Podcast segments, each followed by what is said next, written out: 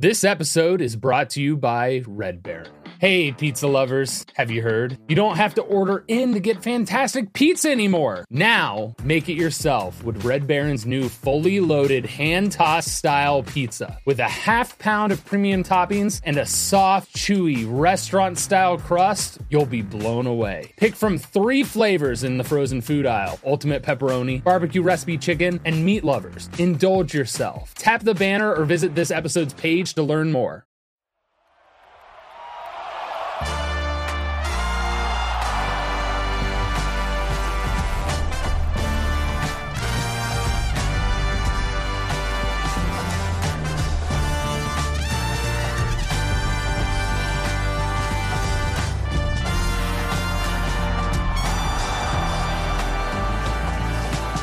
Hello, everybody, and welcome to Go, my favorite sports team. I'm Tyler, your master of balls and holes, your sports know how person, joined with my co host, Mark. You seem nervous. I am. You seem way more nervous than you usually would be in these episodes. Why? Uh, you know, we have a very special guest who is the greatest water polo player to ever come out of the United States. And as a water polo former player and coach, I'm a little anxious. You know, that's funny because as- in so many of these other episodes, Tyler's been saying, I'm the greatest water No, polo no. player to ever come out of the United States. And I, he kept saying that. And I was like, man, I believe you. I believe you. No. And then you come along, the greatest water polo player. And I'm like, I think he might have been lying. No, no. Listen, I'm not in the USA Water Polo Hall of Fame. Our guest, Tony Azevedo, is. He's a five time Olympian, including a silver medal in 2008. Damn. He's five time Pan American gold medalist. He's won the, the Heisman for water polo four years in a row, all through college at Stanford. I mean, just overall, the greatest water polo the United States has ever seen. Thank you guys. He also has his own podcast, Oh, the Tony. Azevedo podcast, uh, with his co host, who's a comedian, Dave Williamson. Wow. That's right. Shout out to Dave. We had coffee the other day, and uh, we got to get that thing started. It's been it's hard to get both of us, especially with him doing so many of his comedy skits and me and water polo together. But we're gonna do it. It sounds somewhat familiar. Uh, I could introduce you to a bunch of technology that you can do where you can do recordings online. It's easy to do now. Just with your phone, you can do a podcast episode, no problem. Really? Yeah, oh yeah. All right, yeah. we got to start doing it. I'll get you hooked up. Yeah. And in this day and age, with all this technology, there's barely any excuse to uh, not do a podcast unless you're like unbelievably busy. What? Why why are you looking at me like that? I don't know. But anyway, welcome to the show. Um, I am very impressed by all those accolades. I do know the Olympics. I'm not that ignorant. But one world that I don't know very much is water polo. He's talked endlessly about it because he won state and he was very proud of that. And he was like, it was really impressive. I'm not trying to belittle it in any way. But the Olympics, that seems so much more impressive. Okay, in all fairness, it was the first state championship that Milford High School had seen since like 1969 by their golf team. So it was a Oh. big deal. That is a big deal. Mm-hmm. Yeah. I mean, and that's where's Milford, Milford is in Cincinnati, Ohio. Cincinnati. Yeah, it's a small town on the outskirts of like the northeast part of it. And actually, didn't the uh, the girls water polo team? They also went to state. They went to state. They did not win, Oh, unfortunately. Yeah, that's one of my favorite spots to visit out there. A because the water polo. I was, we were talking about the squirrels, right? Mm-hmm. My master's team, but also just the talent, the level of talent out in out in Ohio in general in that area. And then when the clinic ends, I can just walk right over to Kentucky and get some whiskey. So it's really a nice, a nice, perfect spot for me.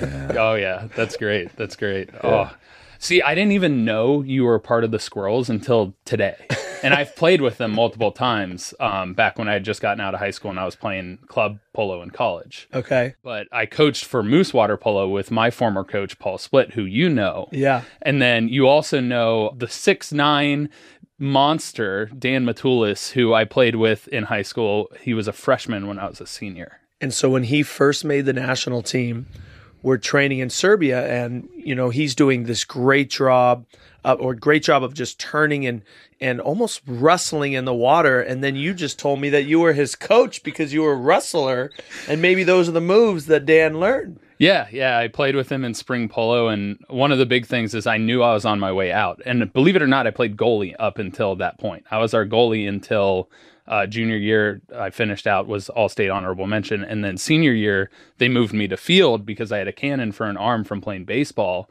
and then my wrestling experience. So we actually had kind of two goalies in front of the goal senior year when we won state. Okay. Um, and so when we did spring polo, I played field, and so I went against Dan a lot because that's when we decided, okay, he's not going to be a goalie, even though he has the size for it Yeah. and would be great.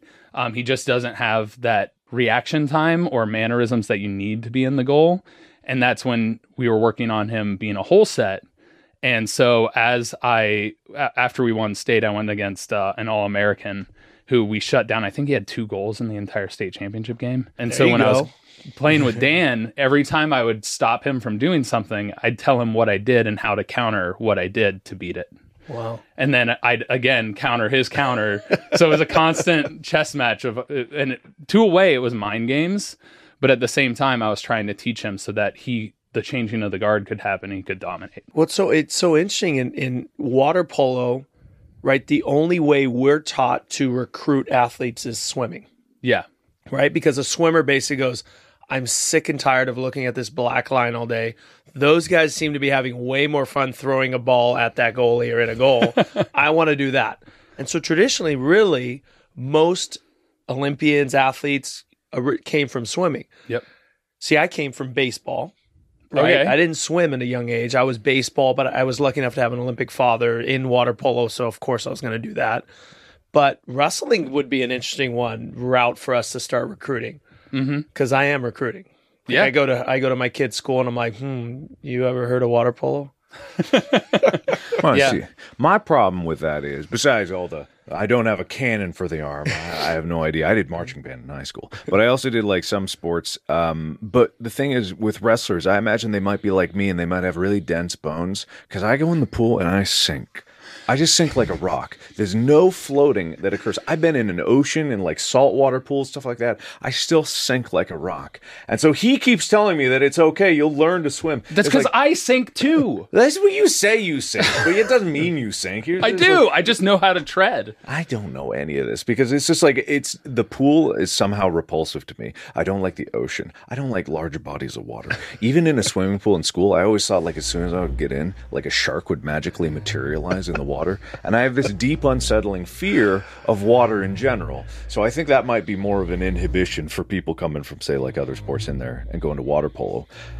But I have a follow up question. I always have long, random, rambling things that lead to a question that is actually pertinent. Okay. When it comes down to recruiting, I feel like the visibility of water polo is not there because I advocate for people that don't watch sports and don't necessarily know it. So not only, um, it, I imagine there's a challenge recruiting for it. How do you think that you can get more people just interested in the sport in general? Like when people are watching it, I saw it on the Olympics, uh, this past Olympics in Tokyo, um, and I watched the matches and I was like, this is very interesting and engaging. But when it comes on a high school level, like I never went to a single game of his, um, and I liked this guy. I swear I did. I, I was friends with him.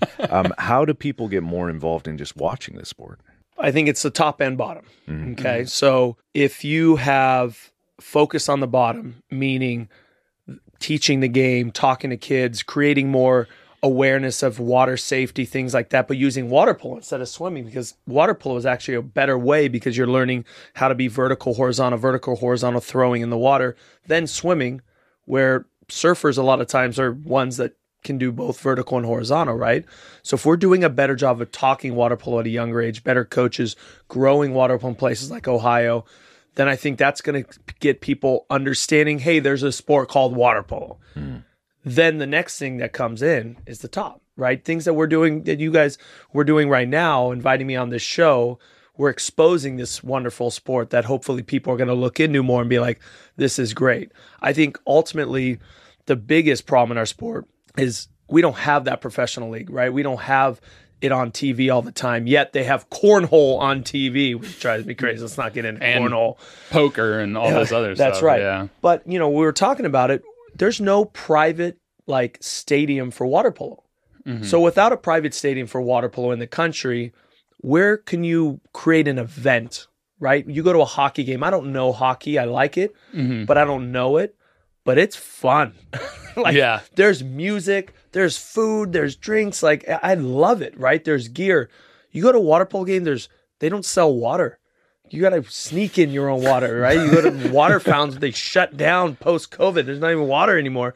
So it's like, why? You know, what, what's so great about this, right? So I think honestly, if we invested in having, uh, you know, that private stadium, that we could create a professional league here. Even swimming doesn't have a professional league here. They go to Europe Yep. because they can create their events. So I think there's that their double edged sword there.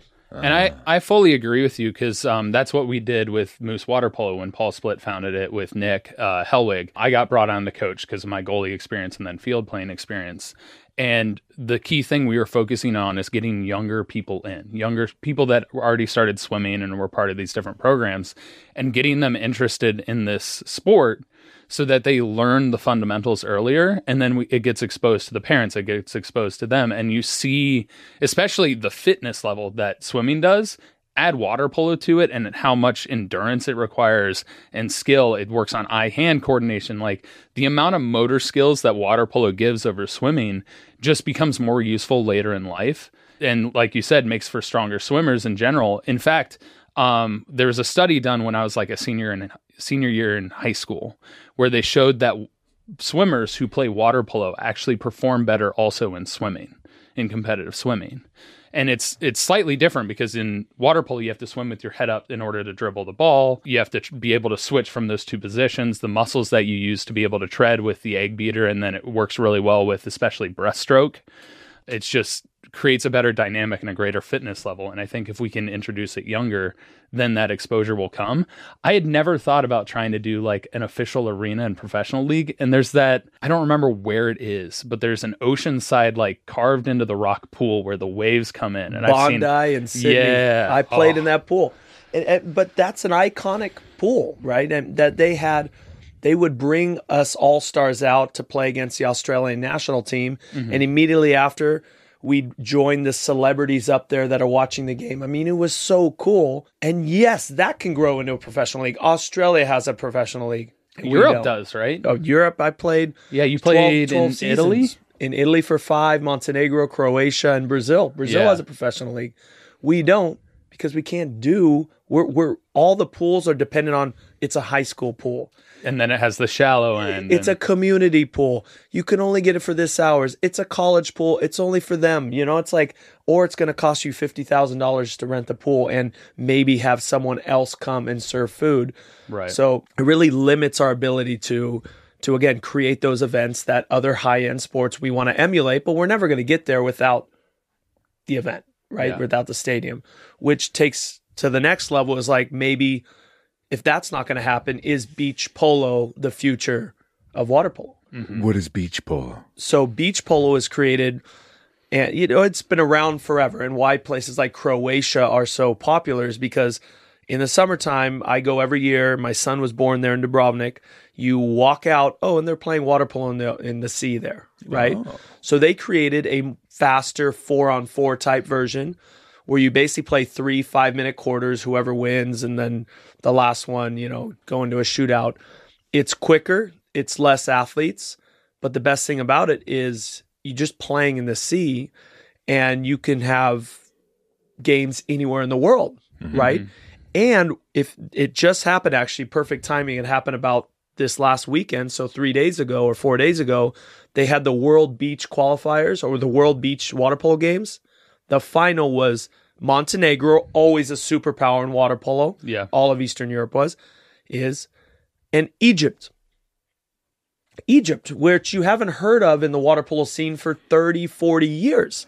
So because they're they're playing in the sea and because it's smaller, now we can grow the sport around the country to different countries, different continents, because the easiness to get in and play is, is so much easier than going to a pool and finding time. What I always find fascinating is I'm nodding my head, being like, "Oh yeah, Egypt." I didn't know Egypt didn't have a league. I didn't know Montenegro was always dominant. This is like such a fascinating thing because the more I learn about sports from this guy here, the more I'm. It's so crazy that what seems niche to someone an outside observer has like this robust culture, this diverse group of people from all over the world that play it, and these issues that I've never heard of because I was just asking you about a like handball or something like that. How does handball get started? How does competitive juggling get started? Where do people go? And that's what I always ask, like where do people go? And it's so strange to me for a sport that I know is established because I hear from him all the time, water polo doesn't have an official stadium. I, I'm sure that like there are pools and things where people go,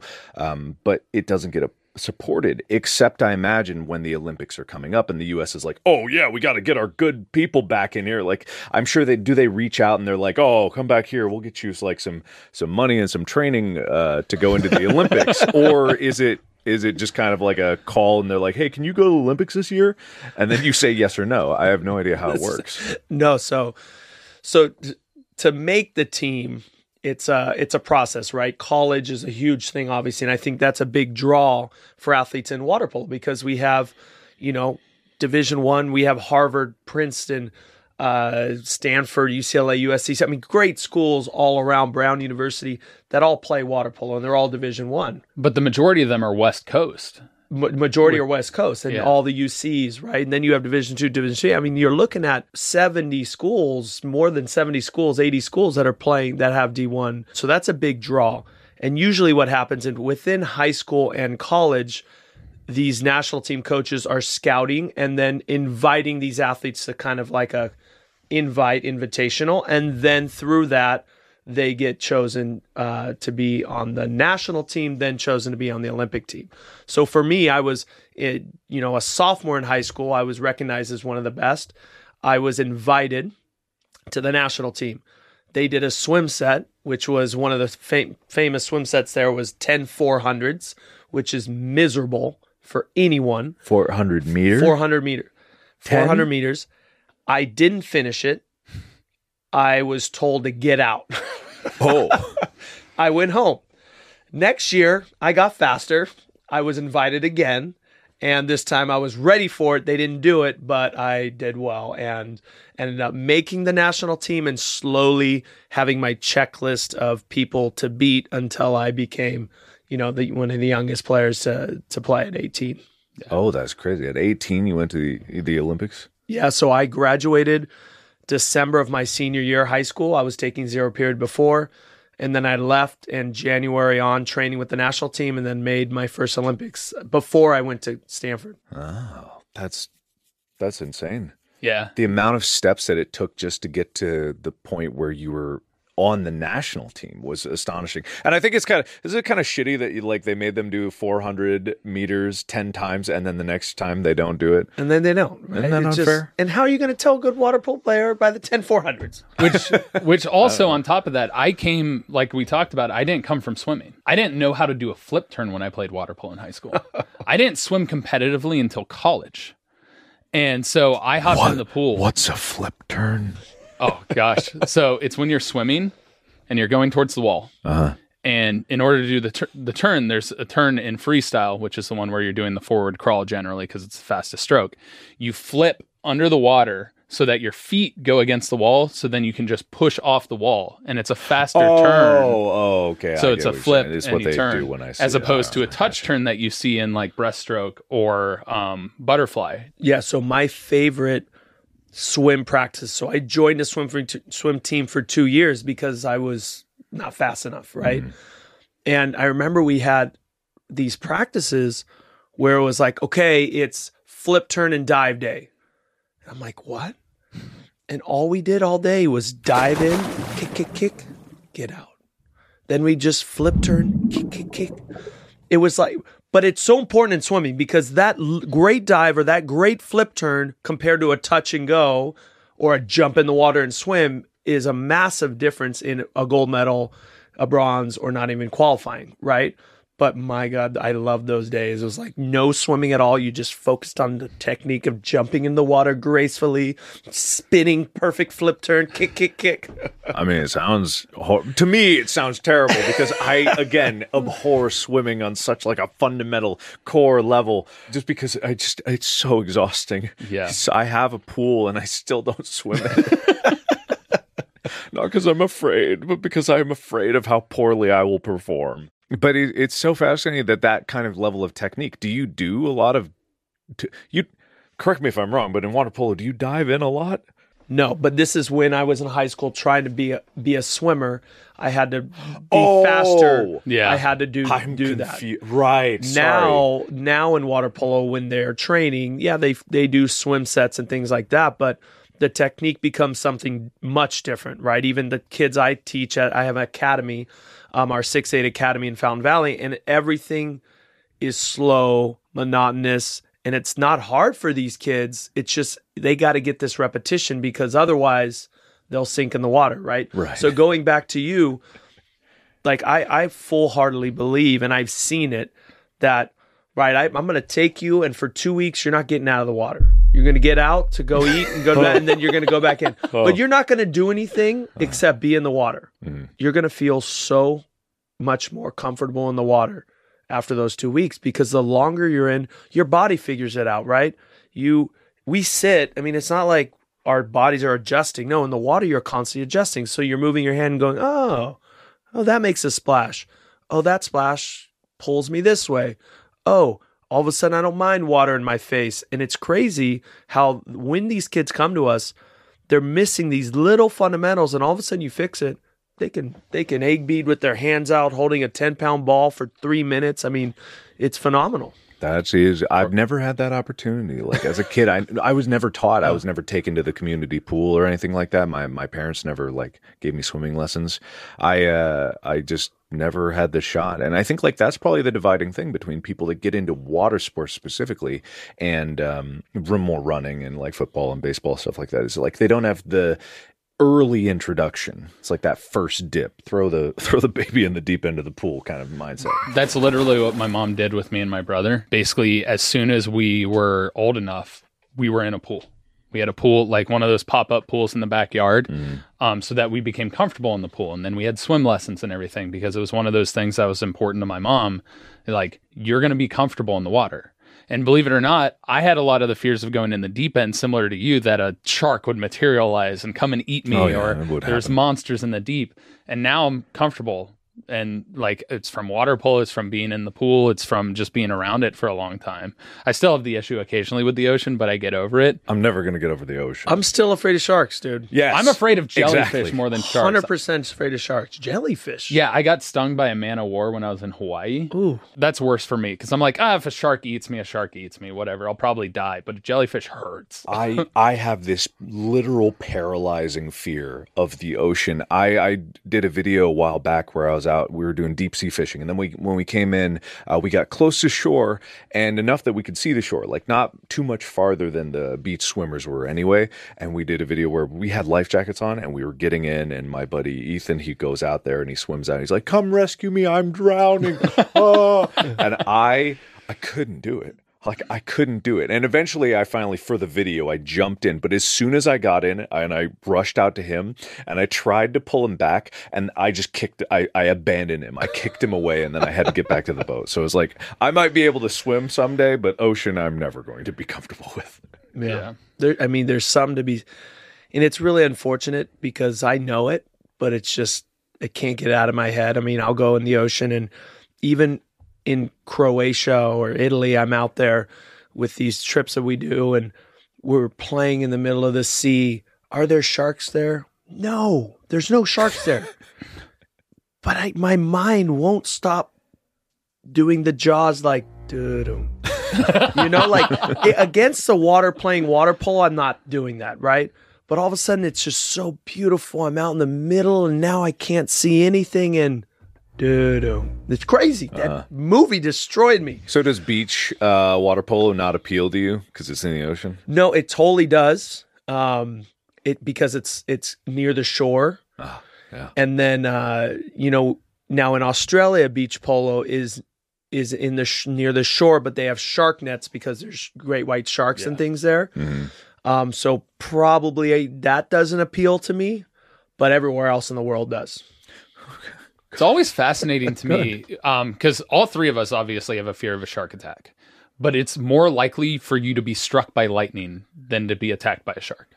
statistically. Look, my my statistic ability to be bit by a shark is zero when I'm not in the ocean. Well, you're when fair. I'm in the ocean, it goes up a lot. I mean, so does being struck by lightning, but In the ocean? yeah, Really? yes, lightning strikes the ocean far more than it All right, strikes so land. then this re- this reinforces my point.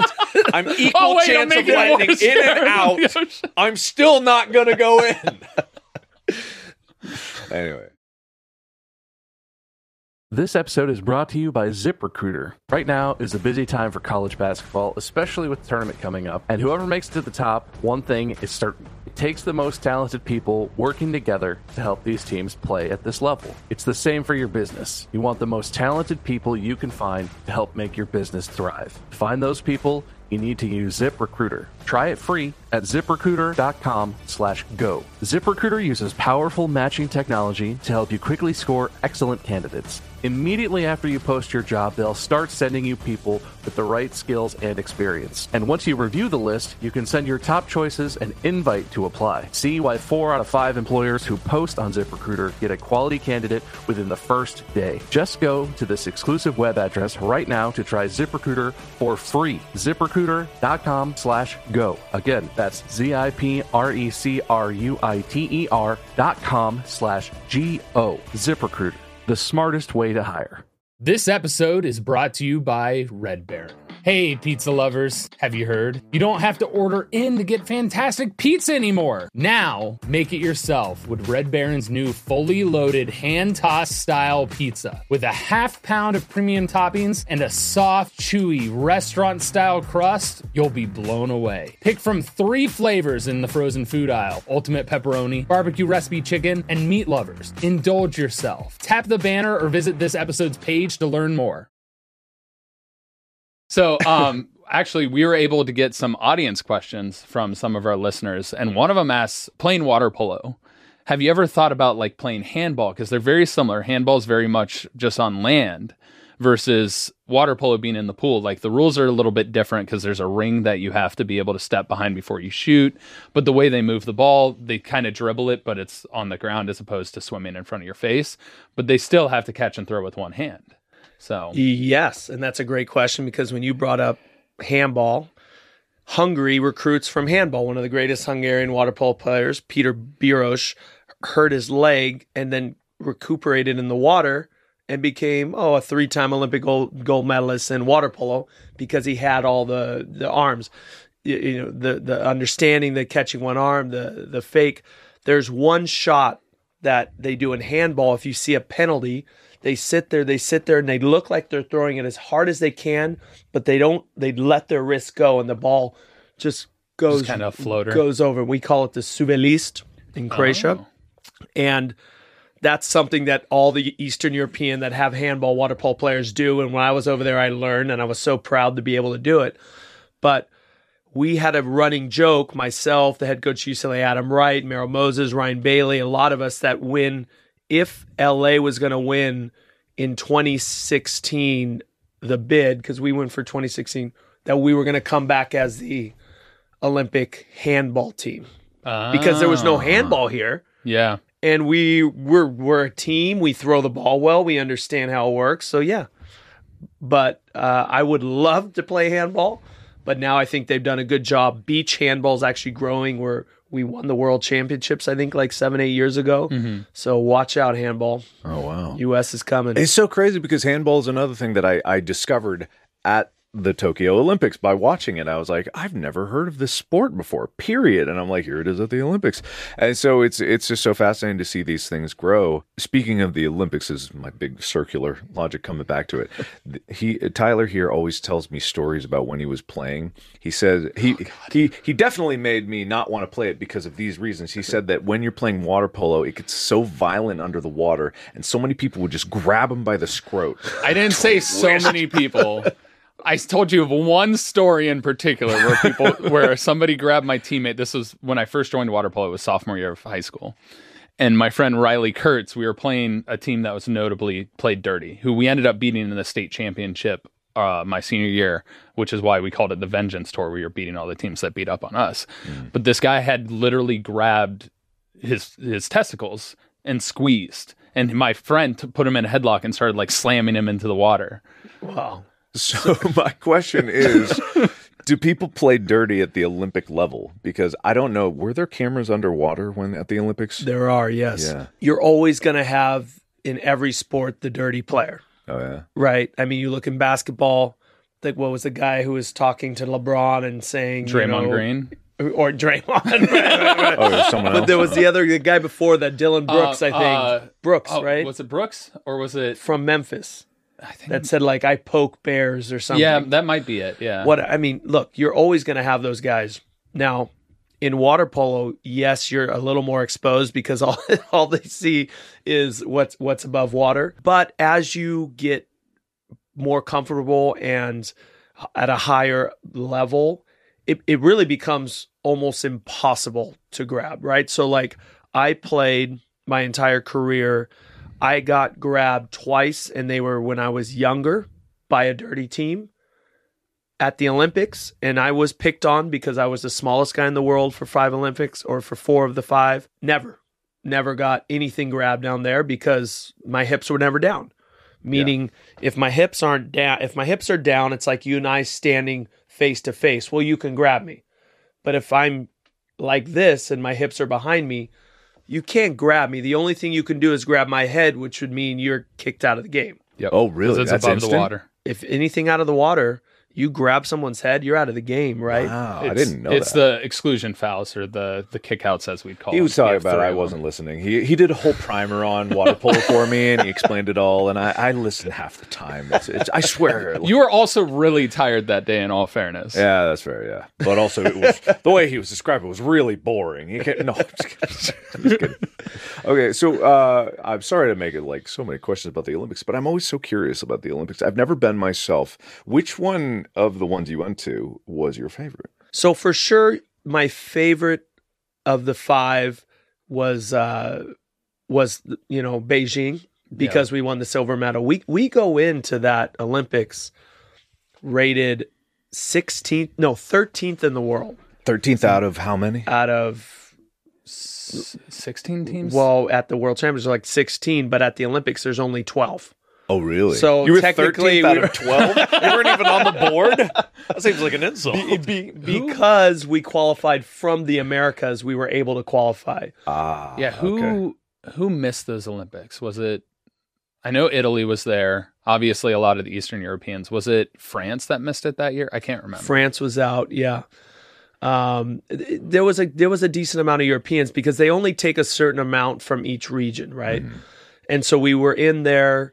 We ended up upsetting uh, Croatia by three, which put us in this situation where where basically Serbia lost a game. We believe on purpose in order to play us back again because they did not want they they'd beaten us since they were a country. We'd never beaten them. Oh, Yeah. wow. And so we end up playing them in the semifinals. We beat Germany to go first. Which is wild too, because Germany was rated really well that year. They were very good.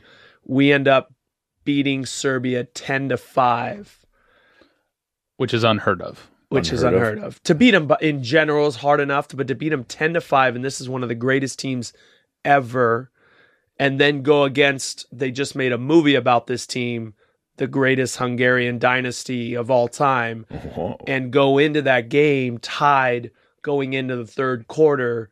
I mean, it was it was amazing. We're in the gold medal game. The US, the 13th ranked in the world, and we're here. We just annihilated the only team that used to be able to compete with Hungary, and now we're here.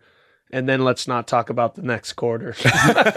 this this also was really exciting to me because this was fresh out of my senior year because we graduated and that was the next Olympics that came about. So it was early in college and I was able to watch it and it was just incredibly exhilarating. I think I was at my aunt's house and I was like, we have to turn water polo on. We have to. This is the best the US has ever done in the Olympics. And it was it, it, it was just exhilarating to watch. See, now this is fascinating to me because these are the stories that I love to hear. I may not be a sports watcher, but I love to hear about those moments of triumph. And it's so easy to get them in sports because it's so easy to like have those sudden comparisons. 13th out of 12 is the funniest headline you could put on something. And then turning around and getting silver medal, like that's incredible. I don't I don't know a thing about Serbia, but you just told me that they're they're incredibly tough and you beat them 10 to 5. I'm like, "Fuck yeah!" I don't know a thing, but I'm like all about it. There was um there was a boxing event that we both went to uh recently called the Creator Clash, and it's just a bunch of YouTubers that train for a year and I'm no disparaging to their training. They put in the work, but it's amateur boxing. But a lot of people watching have never seen boxing before. They've never even heard of the idea of rooting for their team. Um, but when say their favorite creator was fighting and they won and they're like, "Oh my god, I get it." I get why people that watch sports watch sports is for those moments of triumph to root for the team that you believe in. And I think like if more people heard, eh, not even just like the teaching about swimming and stuff, it's really boils down to those stories of inspiration, like you being part of the team that went that far and like made waves. I mean, uh, made waves. I didn't mean that. Like I didn't We mean it like that. But making progress in a field that no one else did, the inspirational part of it, that I think captures people's imaginations more. It is right now for me. I'm like, oh shit, that's super cool. This is why I wanted to get you in the pool.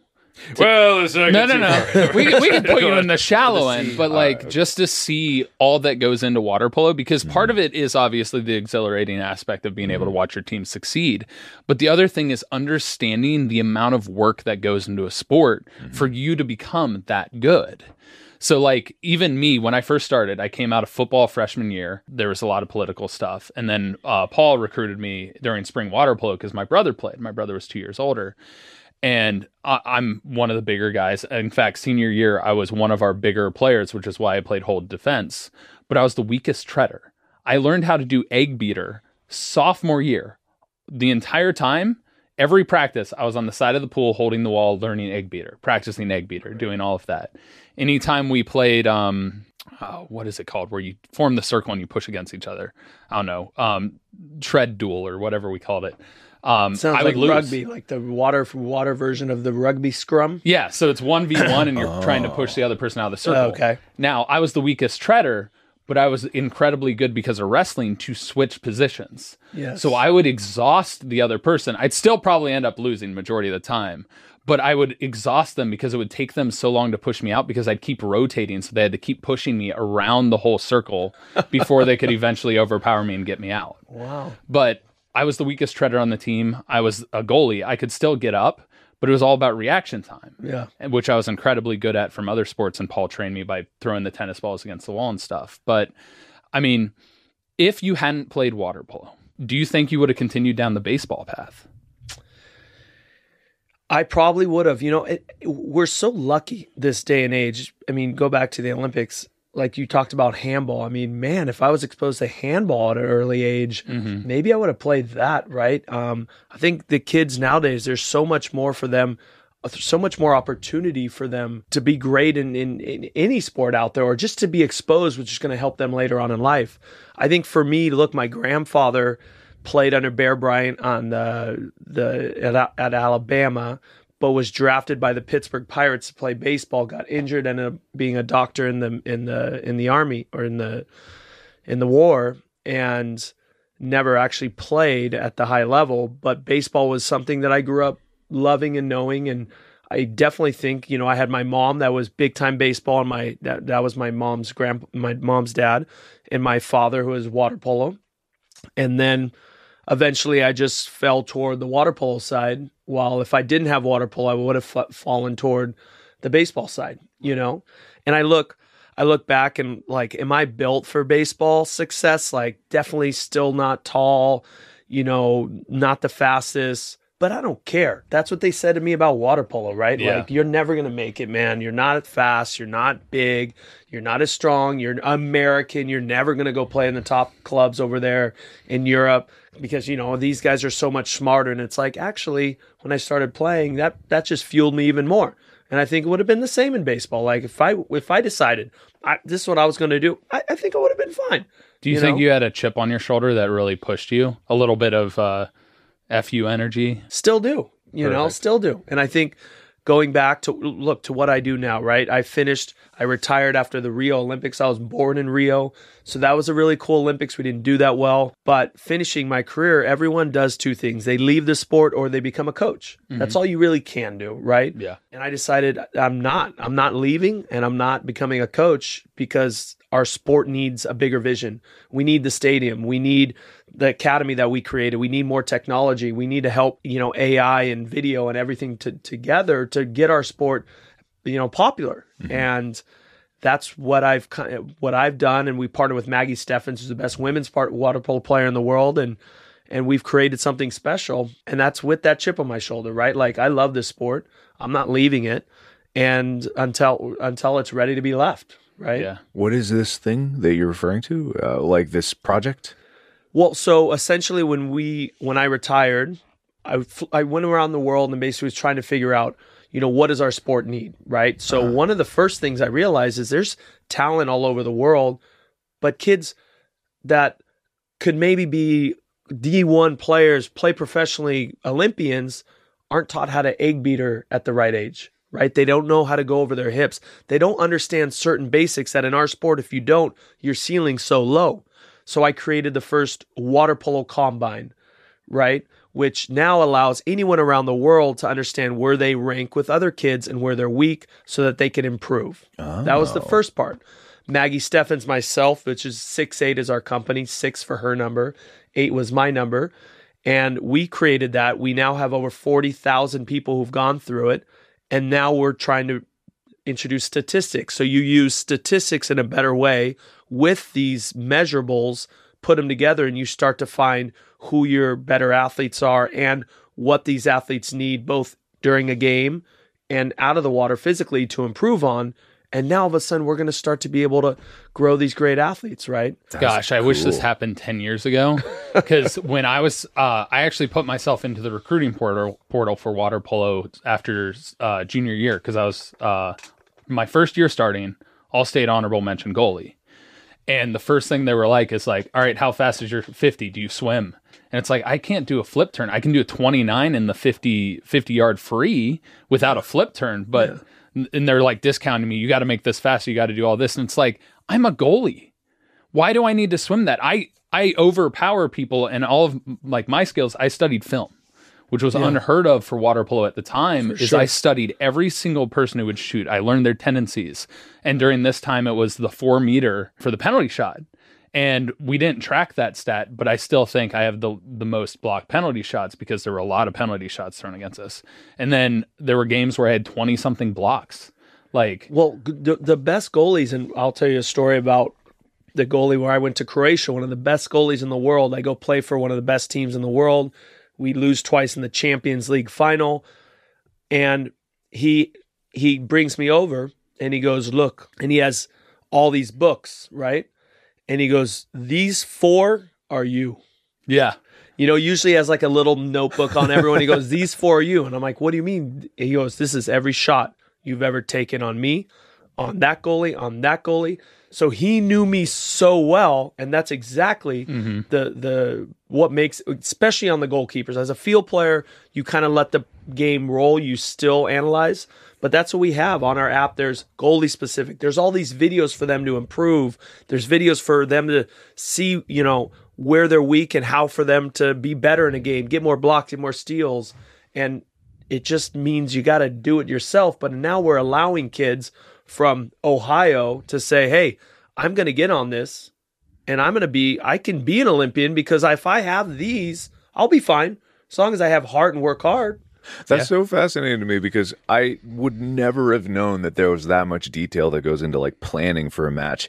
I, I the only closest thing I would possibly know is I know in chess like they study games that have been played before. But I thought that was just because chess is a mental game. I didn't realize that people in do they do that in other sports too? Oh, uh, absolutely. Like, I know football probably they look at football does soccer, pretty much any sport, even individual sports where you're actually facing off against each other in fencing.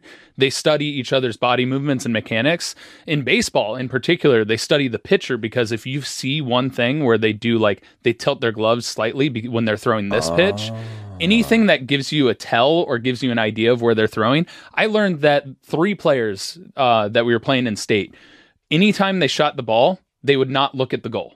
When they were looking at the goal, I knew they would pass. But if they weren't looking at the goal, they were a threat to be shooting because that was the they thought that was tricking me. But because they did that every time, I knew when I could adjust and plan to rotate as opposed to be ready to block a shot. That's right. Um, and and water polo, for example, the first thing I would do before every game. Uh, eventually, we had video, so we knew. But like in high school and college, when you didn't really have some of the video back in you know pre two thousand eight era, and I would sit there and look, and I'd watch the first two shots of a goalkeeper. If the goalie had a lot of white water, like splashing, that meant that they were using their hands a lot, which meant that they were jump they would jump if you got a good fake in. So I knew, okay, I'm just going to get one good fake. He's going to jump, and then I'm going to be able to beat him high, right? A goalie that you can see they're narrow like this means their hands are really deep. So it's going to take them a longer time to get over their head. So immediately I knew go over the head. the It- five hole. that's right. And even even if I I don't you know I I do help our goalkeepers and and and I can coach goalies, but the easiest thing to tell tell is is a field player. I call it one pump chumps or one two buckle my shoe. They all do the same thing. One pump, get up, shoot. One two buckle my shoe, get up, shoot. All of them. And they all get up before they shoot or they do some spin, something. And I could sit there behind and I'm a terrible goalkeeper. Terrible. Really, one of the worst. But I'll go in and I block these guys over and over, and they're like, "How do you block me?" I'm like, "Cause you're idiots. I've told you, You have to so stop many doing tells. that. You have to. Oh, he's shooting here. Oh, he's shooting here. It's easy. It's the same thing in football. Uh, quarterbacks will tap the ball, Uh-huh. and they have to train them not to do that because then you know when they're throwing, so the defensive linemen know when to get their hands up and knock the pass down. Uh, Every like you don't recognize it because we are creatures of habit. We will have certain things we do when we're going to do certain perspectives. Your one one two fake. There was one guy I played against. Um, I think he was on Upper Arlington. He, if he pumped twice, would go to my left. If he pumped once, he would go to my right Yep. there was not a single game where I wasn't playing that I wasn't watching who we were playing next. The Ohio Cup, whether it was up in Michigan when we started the year, even as when I was playing Hole D, I learned that because I had my buddy Lorenzo, who was a foreign exchange student from Italy, in goal, and they moved me to field. And so I would be able to read what they were going to do, and also would communicate with uh, Lorenzo and be and basically before every game I would talk him through the players that I already knew the tendencies of. And then at the same time I'm going to I would tell him like all right if this guy has the ball I'm going to lean to the right more so that you can cover the left side of the goal. That way I'm out of your way for if he shoots this way because he shoots here this higher percentage of the time than this way. And I know I'll be able to block it with my right hand going on this side. This is why I tell why I love water polo so much. Because look, you know, I have respect for all the individual, all, all sports, all athletes, all you know, feats of life. But in water polo, you are playing one of the hardest sports in the world. I believe the hardest sport in the world because you have to swim, you have to do legs, you have to do hours of gym, you have to shoot, you have a guy drowning you all while you're doing that. But the biggest thing about all this, we're in the water and you're still having to play chess. It's always two steps ahead. And this is this is why like my teaching, we start with the fundamentals, but if I can help you understand and react, you'll be great because it's easy when a player right now they look and make a decision that's too late.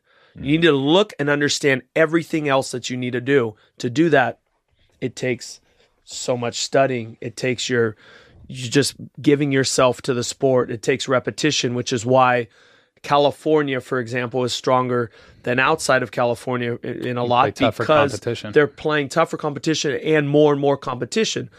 But I don't believe that a kid outside can't be better. And I think a lot of time we're seeing those kids are better because they haven't had that competition and they're just as good, right? But I think as a country, where are we behind the Europeans, let's say, mm-hmm. is that we don't watch water polo as much. Yep. We'll get in and we'll play. And there's kids in California that I bet have played twice as many games as everyone in Hungary and Serbia and Croatia, yet they'll go and lose by 20. Why is that? They because watch. they don't watch. They're not as smart. And if you look in basketball, I guarantee any basketball player who's going to be in the NBA that has a television is watching the playoffs, mm-hmm. right? But in water polo, if there is water polo, they don't watch it. On top of that, um, there's the the fundamental of uh, kind of like you get to a point to where you're dominant, and it's like, why do I need to put in more effort? I can beat anybody I get in the pool with, and so you're not continuing to rise and continuing to prove your level unless you have the chip on your shoulder, which I I had coming into water polo from a different sport, being like, I I'm the worst swimmer on the team, I'm the worst treader on the team. How can I g- put myself in a position to be successful?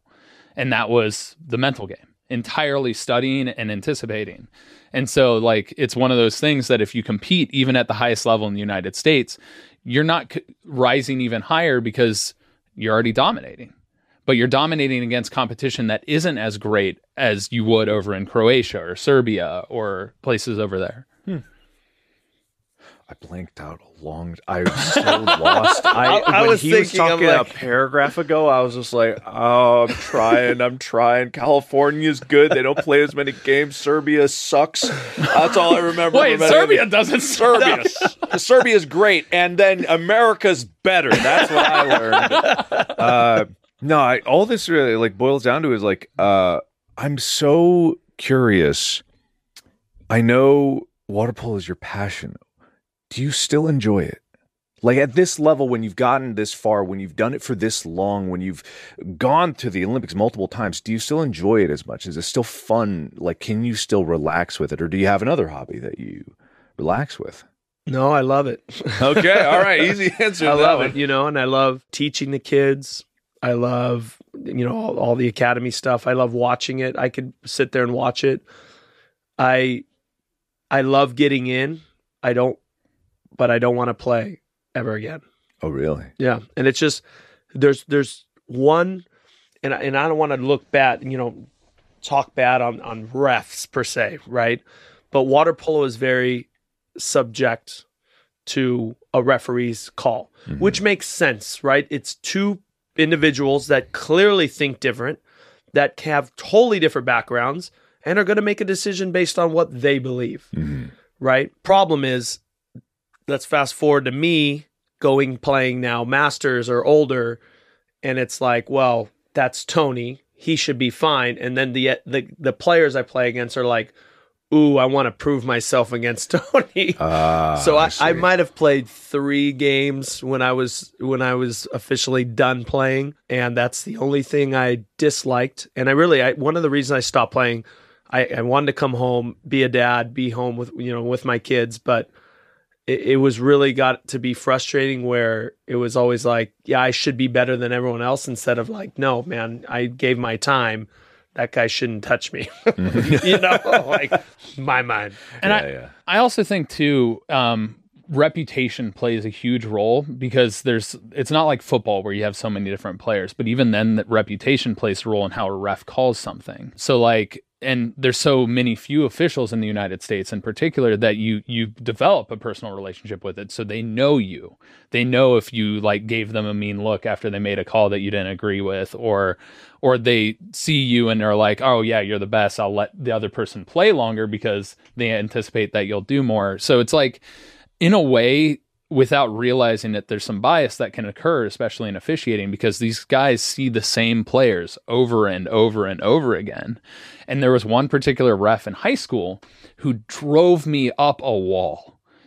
Absolutely. And um, luckily somehow we managed to win state with him officiating but he was oh oh we did not like him. We did not like how he called the game but luckily the other official that was with him for the state championship was our favorite one because we felt like he knew the rule book the best So you balance it out. so it balanced it out but it was one of those things where it was just like almost every time we had that official it felt like there was a bias against us And I, I think, look, it, for for people watching it for the first time, I think that's the two things that are confusing because it's not that difficult, right? I mean, it's I think it's more like basketball transition center, right? You're all go, you're you're you're moving together to try to get that goal. It has that soccer feeling to it, it's a lot of whistles though but the whistles are confusing.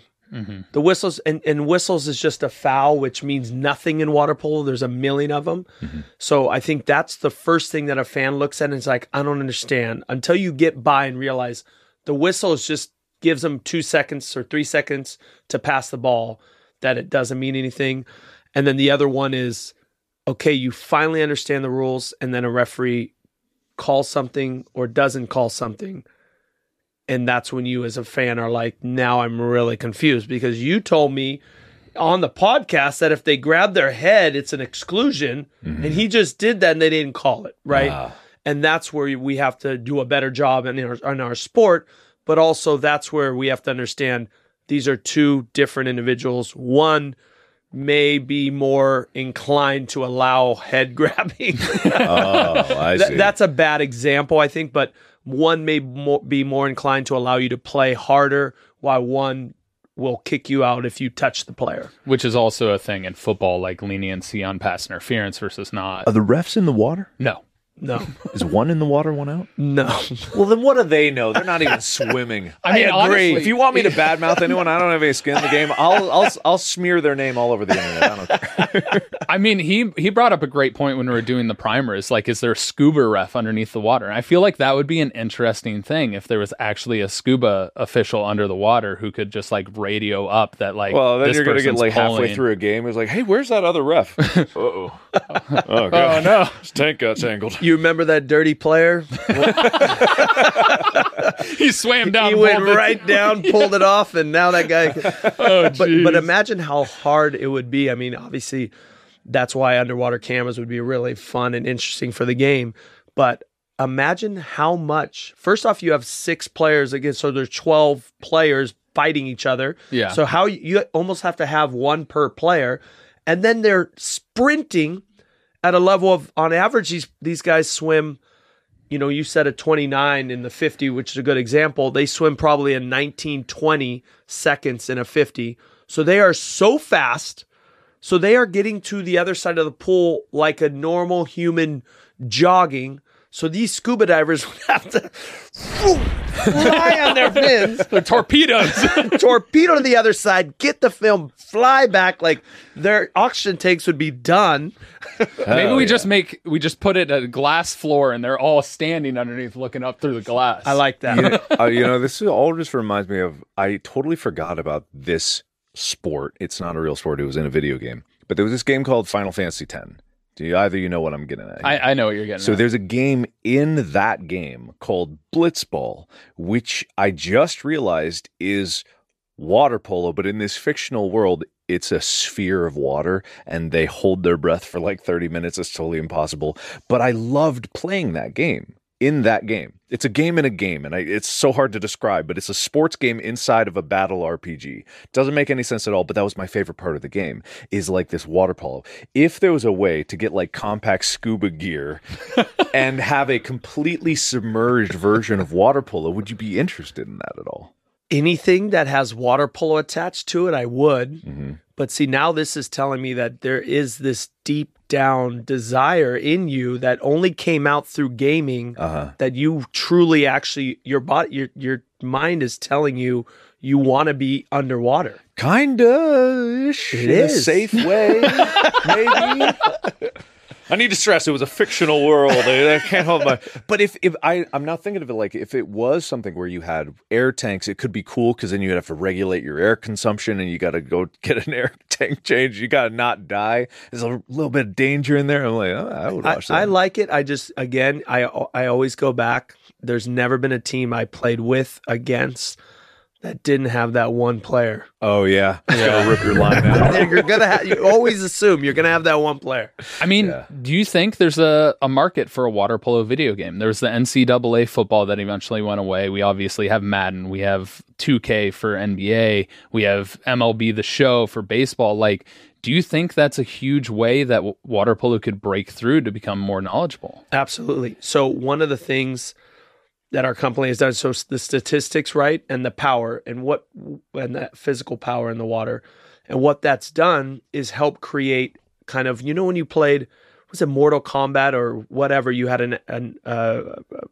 a feature or, or an uh, what do they call it, an avatar, Oh, yeah. and then it'd be like speed 10 strength 4 you know but like but you would be able to like no i want the 10 because i don't i want speed in this one or i want the super smart guy who's Yeah. maybe a little well, we can start to do that now. And I mm-hmm. think that would help when you can do a USA versus, you know, uh, Hungary. You can say, well, they're strong here, they're strong here, or pick your own athletes, which I think would be more exciting for the athletes themselves. And you can pick your power because not a team with all speed's going to win. Nope. Not a team with all strength's going to win, right? So pick your balance and then let the game find itself. I definitely think there's the fun thing about water polo is no one done anything and is doing anything. Like we're doing virtual reality right now, so kids get in the goggles and they they're in the game. And I'm like, what are you looking at? They're like, here, here. And I'm like, wrong, wrong. you should be looking there. What are you doing? Look there. But it's helping them because uh, you tell them and they're so tired and the sun and they're in the water. They think they know. And now they're in these goggles in an air conditioned chair. And they're like, oh, okay, so that's what you meant. Okay, I should be looking there. And then that's getting that repetition we talked about. Those mental reps. Yeah. You know what would be cool is I don't. Do you watch much anime? no. There's a whole subgenre of anime, which is Japanese animation, of sports anime, where there's entire shows dedicated to very uh, specific sports. There's swimming anime, there's tennis anime, there's baseball anime, because baseball's huge in Japan.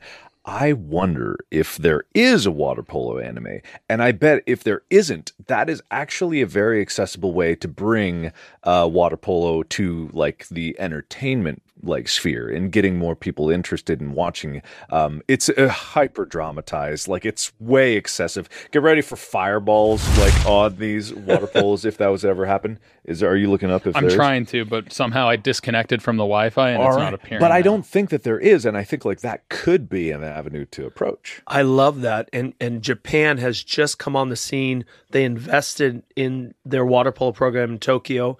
They, in my opinion, had the, been the most innovative team in the world. They created this new style of defense that's high risk, high reward.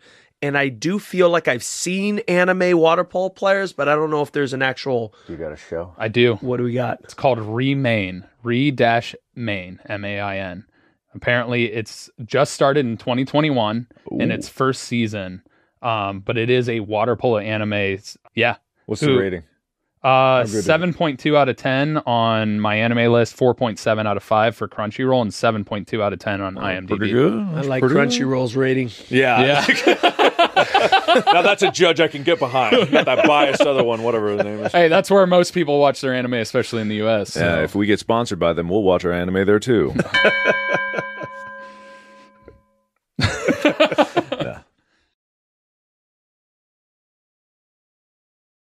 the other thing too that's been so interesting to me in water polo i feel like it's the one sport where the rules have changed so much like in a short amount of time. Since i played when i first started there was still the seven meter. Then by my senior year it switched to just the the five meter line. Now it's moved to the five meter as the penalty marker but now it's the six meter line. And then they're adding a goal area. Like is that do you think that's possibly part of the problem why it makes it hard for people to get in because it's like once you learn the rules, then all of a sudden it changes. A hundred percent. I've been one that, and again, when they create these rules, some are cool, except I know how the rules are made. It's a couple guys on a at, a at a lunch in Eastern Europe with bottles of wine, and they go, "Hey, I think this is how it should be," oh, and that's how it changes. Instead of like who, I tell me that water polo needs to be less violent, more violent, and prove it to me. Show me on, on a uh, you know twenty water polo games when there's a hit, were there people louder or were they not? Right when when there wasn't, it was a clean game but close game. Like show me, show me the stats that tell me that I we should change the sport to this direction, right? And it's none. We don't use that, and that's my problem. Like I'm all for changing rules. Now they're they're adding they're adding all these rules to football and basketball. You know why? Because the mm-hmm. fans are pissed. Yeah. They're pissed. It's not fair that that guy scored a touchdown. You didn't call it a touchdown, and we have the technology to say that was a touchdown. So mm-hmm. let's change it. Water polo is not like that. It's you don't listen to the fans, you don't listen to the players, you don't listen to coaches. It's a couple people that are making decisions, and they make them so often that by the time we in the U.S., Australia, everyone outside of Europe catches up, they change it again Yep. right? There has never been, besides our the U.S., There's never been in the history of water polo, the modern era, anyone outside of Europe winning a gold medal on the men's side. Nobody. But the women's side has. The women's side has because the women started in 2000. Mm-hmm. And in 2000, women played with the men. So I remember my first bloody nose came from one of the greatest American water polo players of all time when I was 13 years old. Just boom, right to the nose. Did she But- rear up and punch you, or No, it was, she was she was good. She was just like a quick elbow. And I'm like, but uh, I mean, that's that's something that uh, I will always say is for whatever reason, every time I've hopped in the pool with with women's players and even coaching them, for whatever reason, they are more violent than the men's. The way Oh my god, I watched a college game. My brother played at Purdue, the club team. One of the games, one of the players in the middle of the game just reared up and punched out a girl mid pool. And like I'm sitting here like usually people are like, well, the women, you know, they're they're lesser. I'm like, there's no way. For one, having played against them, had like played like physically against women in co-ed water polo and other stuff. There are women out there that would absolutely dominate men in particular sports, mm-hmm. and I I think it's that's that's the greatest thing I think in water polo. I like in pickleball. I enjoy watching women's more than men's because of the way that they play is more of a chess match, whereas men's is just hit it as hard as you possibly can. that's right. And so like and you see in the in women's water polo like the amount of churning and the stuff that they do is so different. So much so that when I when we played uh, the men's team versus the girls team, we switched goalies. And it drove me nuts that they weren't playing defense the way that I wanted them to and there were far more shots on goal that I couldn't anticipate because I expected them to press up and then slough here, do that.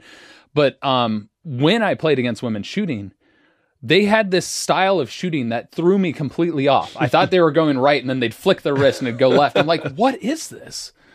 And it's just so interesting the difference in play and the physicality difference that I've seen between men's and women's water polo. And then seeing hearing the women's like only recently kind of started up, particularly in the US and the Olympics. And they've been dominant. Yes, I mean they've. It was first introduced in the 2000 Olympics, my first Olympics, and then they won um, bronze and I think silver and silver, and then finally this coach Adam Krikorian, who's the new head coach, took over, and they have won gold ever since. That being said, the Europeans are catching up. Yeah. right? Because there was only six teams really. Australia, Canada, US were the more dominant ones because you know they they they had women playing men with men at a young age while Europe wasn't, especially some of these Eastern Europeans and now Russia now you know slowly Serbia, Croatia are getting team. Hungary's amazing. Spain, Spain might be our biggest competition this next Olympics. They looked really Italy. good last year. So Very good. So with time, if we don't fix our innate problems that we have, eventually that pool will be just as big and we're still going to be catching up, right? Because Yeah. physically, you know, passion, everything, I, I believe we're better than all of them. Mhm. But are we smarter than all of them? We're not. We're Yeah. not, right? And eventually you're going to start to see that. So we need to start fixing that problem now, right? Do you feel a sense of responsibility now that you're not playing anymore, like to continue this reaching for greatness in terms of the American players? Um, because it seems like, you know, there's no league, there's no stadiums or anything right here. It seems like everyone is trying to, well, not trying to, but uh, all these other sports are trying to like stay in the limelight and stuff like that. So it's like, it's not actively pushing out, but do you feel this responsibility to nurture this love for the sport in the next generation of players? I do. I do because I, I I look back at my career and and I didn't accomplish the one thing I really wanted to accomplish, right? Like I my career I had a very wonderful career. I was able to get sponsorships. I was able to play professional when when there was the salaries are great. You know, I was able to do what I did at Stanford and get a full ride over there. I didn't win a gold medal, right? And that would have changed a lot right? Being the only country ever outside of Europe to win that gold medal. We came close. And I I, I believe until we do that, it's it's gonna continue the way it is. And we need to break through that barrier and to prove that, hey, no, we're the best. and then I think uh, everything else will start falling as well. But I'm doing it the opposite. I'm not playing anymore. Mm-hmm. So hopefully, a lot of these athletes who come through our six eight academy, a lot of these athletes I'm able to teach, and hopefully, if I can get pull and continue with the statistics, that slowly I can build the sport to maybe have a professional league, and now the exposure is a lot more, and we can start to get smarter and start to win that gold medal. Mm-hmm.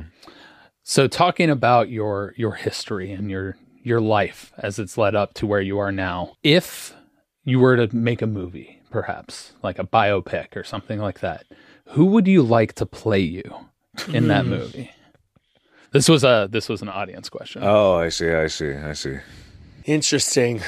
Well, you know, you got to you got to think. You know, there's a lot of big guys I'd love to have out there, but I'm just not a big guy. Um, You th- you like the Rock? you want the Rock? oh to man, play- I want who's who's the guy? The guy Australian guy from Aquaman. Oh, you know, oh, like Jason uh, Jason Momoa. Oh, the guy! Come on, just give me that guy. right, dude. right now you got some Bradley Cooper vibes. you I could I could feel that. I could feel that. So Bradley Cooper, I get I get the most, 100 Mm-hmm. percent, and I get it. I I got stopped in an airport. Can I take a picture with you? And there was like two of them. I was like, that's awesome. You know, water polo is getting so popular. they thought I was Bradley Cooper. Hey, at least you're getting recognized. I know Tony Hawk doesn't. He, people are like I don't believe you. You're not Tony Hawk. So exactly. So uh, you know, I would say actually Bradley Cooper. Um, I'm a big Brad Brad Pitt guy. okay, Uh, I could so see I'd that say too. between those two, I would uh, you know if I could choose anyone, let me choose those two. All right, fair, fair. cool. One last question: uh, If you know you watch sports, you have your favorite team. You're masters with the Ohio Squirrels and everything. All right, but you can't pick any team you were part of. What is your favorite team to root on and cheer for? Since our name is Go My Favorite Sports Team, who is your favorite sports team in or any person? sport, it doesn't any have to sport, be. yeah. It might be water polo, but any sport. Can't be ones that you coach or anything. So the Rams. Okay, Los Angeles Rams. Yeah, look, I'm a Laker fan my whole life. Um, Lakers right now in the playoffs. Go Lakers. We watch them tonight, but th- you know, I would say growing up, the Lakers and the Rams are two that that that just have stuck with me. I mean, Magic Johnson back in the day and and Kobe Bryant. I would actually change from the Rams to the Lakers uh, because you know I, I know so much more history about the Lakers. But I think just sitting down and watching them, it's just that I become such more of a football fan now. I love football, and the Rams are that now pretty good. You know, we won a Super Bowl a little bit ago. Well, we don't. No, we don't want to talk about that. No. We're both from Cincinnati. You- you know, it's so funny. We started this podcast, and like Cincinnati, my hometown too, was uh, in the Super Bowl, and Tyler was like, "You watched the game, right?" And I went, "Uh, I was on a I was on a plane. plane. and I'm like, they have live TV. That's right. but I still felt it. I felt it. I, I, I think it was a close game. It was. It was. Um, but also, you had been in Cincinnati, so you got to experience something I didn't during There was a lot of pride in Cincinnati because they hadn't been even to the Super Bowl in Since 1989. yeah, and Literally a was the few la- days That was the last was time they were even like won a game. That in was playoffs. Burrow's first year, right? Yeah. Uh, second year, because Second he got injured in the first year. Never right. mind. I didn't. I knew that. I knew all that. Yeah. Judgment. So much judgment right. Uh, well, anyway, thank you so much for joining us on this lovely podcast. I learned a lot. I did learn a lot. It's really great to get these like perspectives and hear this um, humanity behind these sports because a lot of time when you're learning about the sport here and for, mm, for me from Tyler, it can be a lot about like the the statistics and the rules and stuff like that, trying to like get the primer. But what always has captivated me is like this the spirit of the sport, the actual heart that goes into it, the work that goes into it, the humanity of it. And so, thank you so much for bringing that perspective here. It really did. It illuminated a lot of why he speaks so highly of this sport and speaks so highly of you. He has spoken about you many times, I, and now I have a face to know what the name is. Yeah. Um, and for the last thing, I just want to give you a platform to go ahead and shout out your socials, anything you want people to follow, support, um, check out that you're working on. Obviously, you have your podcast. Anything you want to put out there for all of our listeners and viewers. Yeah, thank you guys. It's been it's been an honor, and, and this is helping our sport. You know, for me, I at Water Polo Tony, I have Azevedo Water Polo and Six Eight Sports. Follow 68sports.com at Six Eight Sports at, on Instagram, and um, you know we're really trying to revolutionize this sport. And between our academy and the statistics that we're doing, and just in general of the athletes and Olympians we have giving back to the sport, it's it's exciting. And I do believe one day we'll have our own stadium and we'll have our own professional league, and water polo will be one of the bigger sports out there. And I, I do believe that. And I have a chip on my shoulder, so I won't stop until it's done. All so right. thank you guys again. Absolutely. I'm excited for that moment. Um, but yeah, this has been a great conversation and I really enjoyed having you on. And hopefully, uh, it won't be the only time. If, it, if I Yeah, he's got about he's it. got these ideas to get me in the pool learning water polo. So if you're around at some time and I uh, am not incredibly busy, whatever that day that we're going to schedule it for, which I think I will be, but uh, maybe someday in the future uh, I can Yes. learn how to. We'll, we'll bring um, you guys can bring Maggie and talk about how much meaner they are than we are. Oh yeah, I would. I would absolutely 100 percent be down for that. What? Um, you were just telling me about how the women's league was punching people directly in the yeah, face. you know, it's fine. Uh, It's fine. We're not Yeah. in the pool. We're not competing. It's not. It's fine. You're safe. This is safe space. Do you think we could get mics in the pool?